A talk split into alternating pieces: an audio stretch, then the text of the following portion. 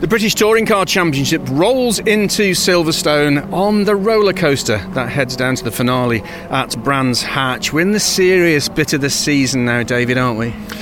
We are, and I'm interested to see whether the calendar this year makes any difference to the way people race here. Because not last year, admittedly, because that was, as we know, rather affected by the circumstances. But this year, Silverstone is not the penultimate round. Normally, it is. So quite often, although Silverstone gives good racing, a lot of people get here and they're trying to keep out of trouble and bank points. It's not a weekend for heroics. Well, we've got, of course, uh, Donington still to go, and then we get to Brands Hatch. So, I, mean, you could argue that the championship is what the championship is, and people go for it come what may. But I'm just interested to see whether the, the, the slight difference in the, the, the, calendar this year makes any odds to the, the racing. I think this is a great circuit. Lots of people, certainly the drivers, disagree with me because they say, oh, it's boring, it's short, it's a triangle, uh, but because of the nature of it, a short lap. You've got Beckett's where you can do overtaking. You've got Brooklands and Luffield where you can do overtaking. Well, that's half your lap, um, and it's wide. It's, it's, a Formula One circuit. It's got good width, and therefore you can get two, three cars abreast, and that all gives for good racing. So I think this is normally one of the highlights of the year. Just before we look at uh, potential heroes and zeros for this weekend, uh, a quick look back at Croft. Um, which was interesting, wasn't it? From, I guess, driving standards perspective again, the tyres that were on the inside of some of the fast corners. It was just a bit bonkers again. It was, and as ever, it threw up surprises. And you could argue that Aiden Moffat was one of those surprises, and it was a good surprise, and it was undoubtedly the best weekend he's ever produced in the championship. Pole, win, second, was it sixth in the third race? I mean, outstanding. And you think, why can't he do that all the time? Now that he's done it, excuse me, maybe that's unlocked something that, that, that will make him think, yeah, I can do this, because he's always been a bit in the shadow of other people. Um, uh, experience starts to tell. And certainly working with Ash Sutton and Ash helping him. You know, Ash was one of the first people to run over and say well done, which was really good to see. Um, in terms of the racing, yeah, it was it was what Croft generates, um, and you know there was that section, wasn't there, from the S's down through Barcroft, Sunny, all the way up around the complex, where because the road flows, you can be on the inside for one, which is the outside for the other. The complex is always a pinch point, and we had a few people unlucky. Uh, Tom Oliphant got involved in scrapes, so did Rory Butcher as, as examples now we come here, which is a different ball game altogether. But for the championship point of view, it was interesting. Tom Ingram, having gone into the weekend being pretty downbeat, 22nd or whatever he was, you know, really a long way back in qualifying, got two fourth places out of it. Um, didn't help him in terms of closing much on Ash Sutton, but you know he turned his weekend around, and so it ain't over till it's over. Uh, a great weekend uh, for Jake Hill, obviously, and uh, King of Croft. Uh, he's called himself that now, hasn't he? Which he admitted in his interview with uh, with Louise. Uh, but Colin, and I said to him, uh, you know, the previous round, he seemed to have his mojo back, and he said, "I never lost it. We just couldn't find that mm. extra tenth." And because Colin has a way of racing that's so modest, so understated, and it's not a criticism, but uh, you know, he just gets on with it quietly and banks the points and he, he knows how to win this championship and he's not going to put himself in jeopardy for the sake of finishing seventh rather than eighth. Yeah. You know, he's going to bank the points. And there are others, an Ingram, a Sutton, uh, for example, who are exciting people to watch. Colin is not as exciting, but yet he knows how to bank points and he knows how to keep out of jeopardy, like I say. And so you, you rule him out at your peril. It was interesting also, just finally, for, for Croft. Um, given that there was only a week between Croft and coming to Silverstone, hmm. uh, there was a lot of I know rubbing is racing. It's one of the one of the things we always say yeah. about the touring cars, isn't it? But there was some quite robust moves. Surprisingly robust, really, and it goes to show, doesn't it, that why, why I would never want to run a team in this because it doesn't matter what you say to your driver about keep out of trouble, bank points. They're racers. Uh, and we've, we have battles between teammates. Um, I was out running last night with a, a mate of mine who's a, a, a touring car fan uh, by necessity, really, because he has to put up with it with me, and he knows um, Christian Dick at Speedworks, and he said, "What was going on when the two Toyotas were, were racing against each other? You know, that's, that's not meant to happen, is it? Because of course there was a, brief period where those two got themselves together." Um, you've made the point already. We're coming to the business end of the championship. So much as people do need to bank points, where there is an opportunity for people to bank a few more, some drivers are going to take that. Now, there you've got that double edged sword do you bank fewer and be safe, or, or, or do you, you know, try for one more place that might only be another point or two points, but you could find yourself in strife through doing it, and that's where partly experience answers the question, and, and partly why the championship is so good because you've got that different mindset of drivers. You know, we talked about it last year with Ash Sutton, and now he's got a, a safe word uh, because of his dramas at Croft last year with with Jake Hill. I don't think he's needed it this year, but. Uh, you know, some drivers want to push for every place. Others, Colin Turkington, I'm not saying give up, far from it, but he knows exactly what he's got to do to win a championship. And that's how many points you have at the end of round 30, not halfway through the year.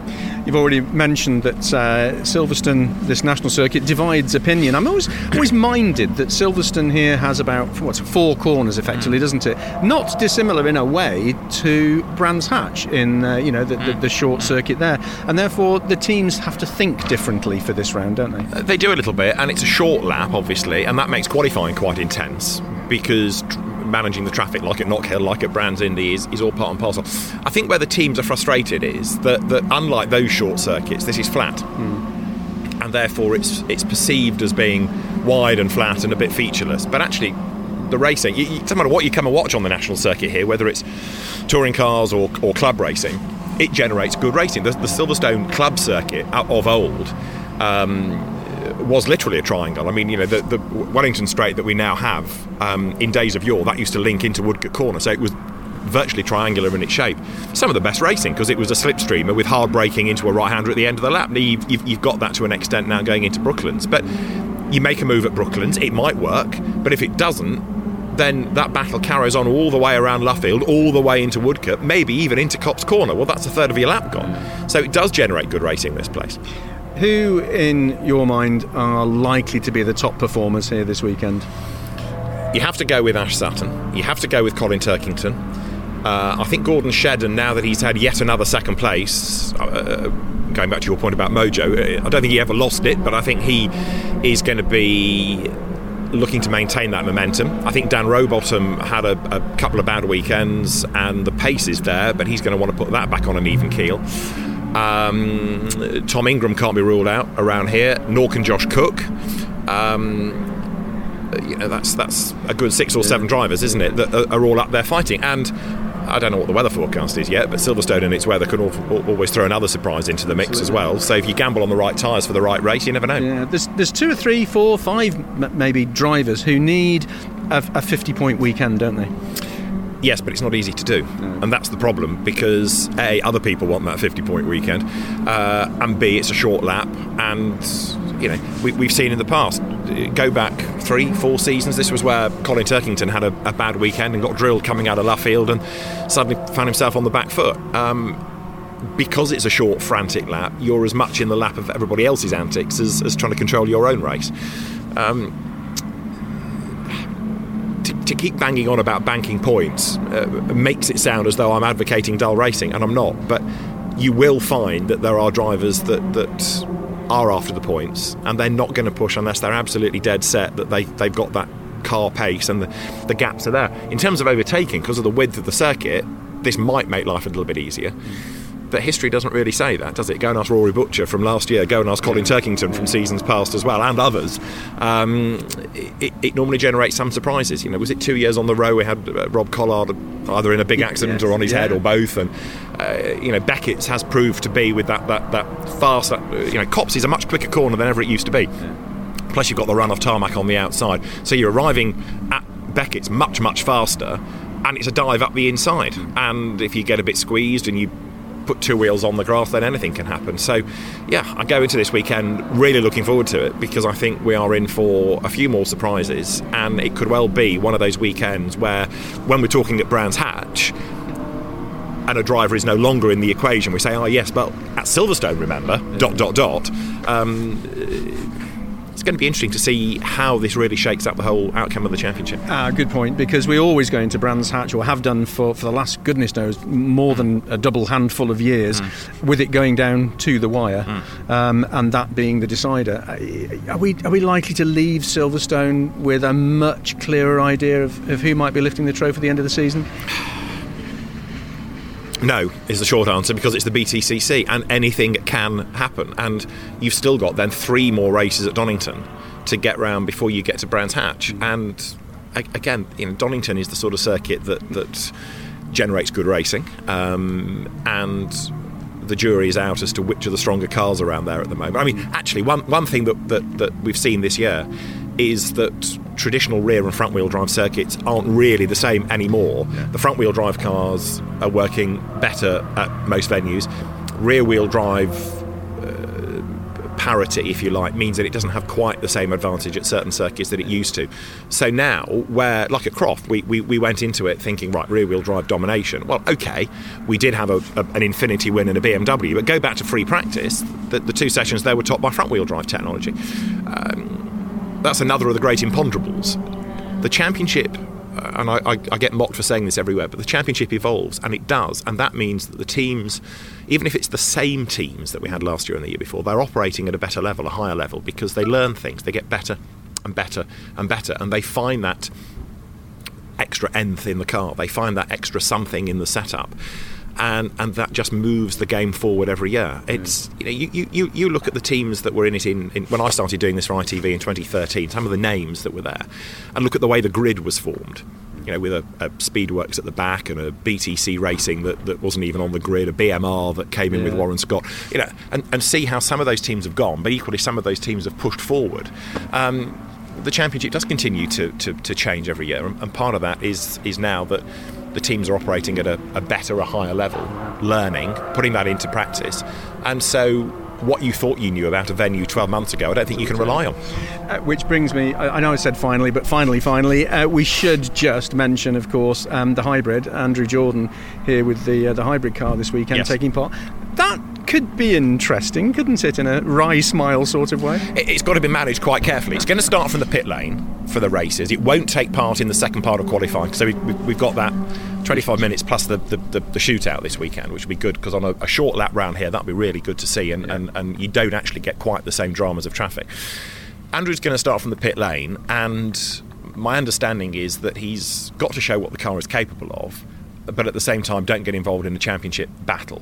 So you know, if he's coming up from the pit lane and he's passing the back of the grid, well, that's not really affecting the championship in any any way. Okay, some of those drivers might be trying to go forward and score points, but if you had a situation where for the sake of argument, Ash Sutton had a problem on the green flag lap and had to start at the back, and he's trying to work a way through, and so is Andrew. Uh, and he's got the pace to be ahead of Ash. What's he going to do? Mm. Um, that will be interesting to see. Uh, but yeah, and Andrew's clever enough to know what he's got to do, and, and that car is here to show the teams what it's capable of before they all commit to that technology for next season. And Andrew's not going to be the one, that, uh, he won't want to be the one that uh, gets the finger pointed for, for, for, mucking up somebody's race. You know, a- Andrew's a champion. Um, he's a hard racer. Yes, he's a fast racer. He's a, a sensible racer. Um, it will be interesting, absolutely, to see what that car is capable of in the first part of qualifying in terms of a lap time and where that moves us. You know, are we going to be a tenth or two quicker than this year? Are we going to be half a second faster than, than contemporary cars? Bearing in mind that as next year and that hybrid technology evolve, just like I've been saying, it will yeah. get quicker as the teams get a, a proper handle on it. Um, but I think it's we saw it with NGTC when it came along. It's good that we've got the future running now. Um, Speedworks and, and TOCA and Cosworth and M Sport have all been busy with the test program for this car and they've learnt. Uh, now it's time to show everybody what they've learnt and, and what we're expecting for next year. Uh, in the words of Brian Potter, like garlic bread, it's the future. It is the future. It is absolutely the future, whether you like hybrid or not. But of course, what it is going to do is not just make the BTCC more relevant, if you like, to the motor industry. It's also going with the ability to use a bit more boost. It's going to offer a different dimension to the racing. Uh, takes me back to that point about evolution. This championship does not stand still. Absolutely. ITV4 as usual this weekend. Uh, David, uh, times when are you on air? When can people see and hear your dulcet tones? Oh, that's a very good question. It's normally late morning, isn't it? I think the it's around about half eleven. I think I'm right in saying because uh, I've not seen a running order yet. But some of the early morning support races will be recorded and might be shown at lunchtime. And we're all very excited as a, as a team because not only at Croft were we allowed out of our TV compound into the paddock, but this weekend we're allowed back in a comms box, so we have a view.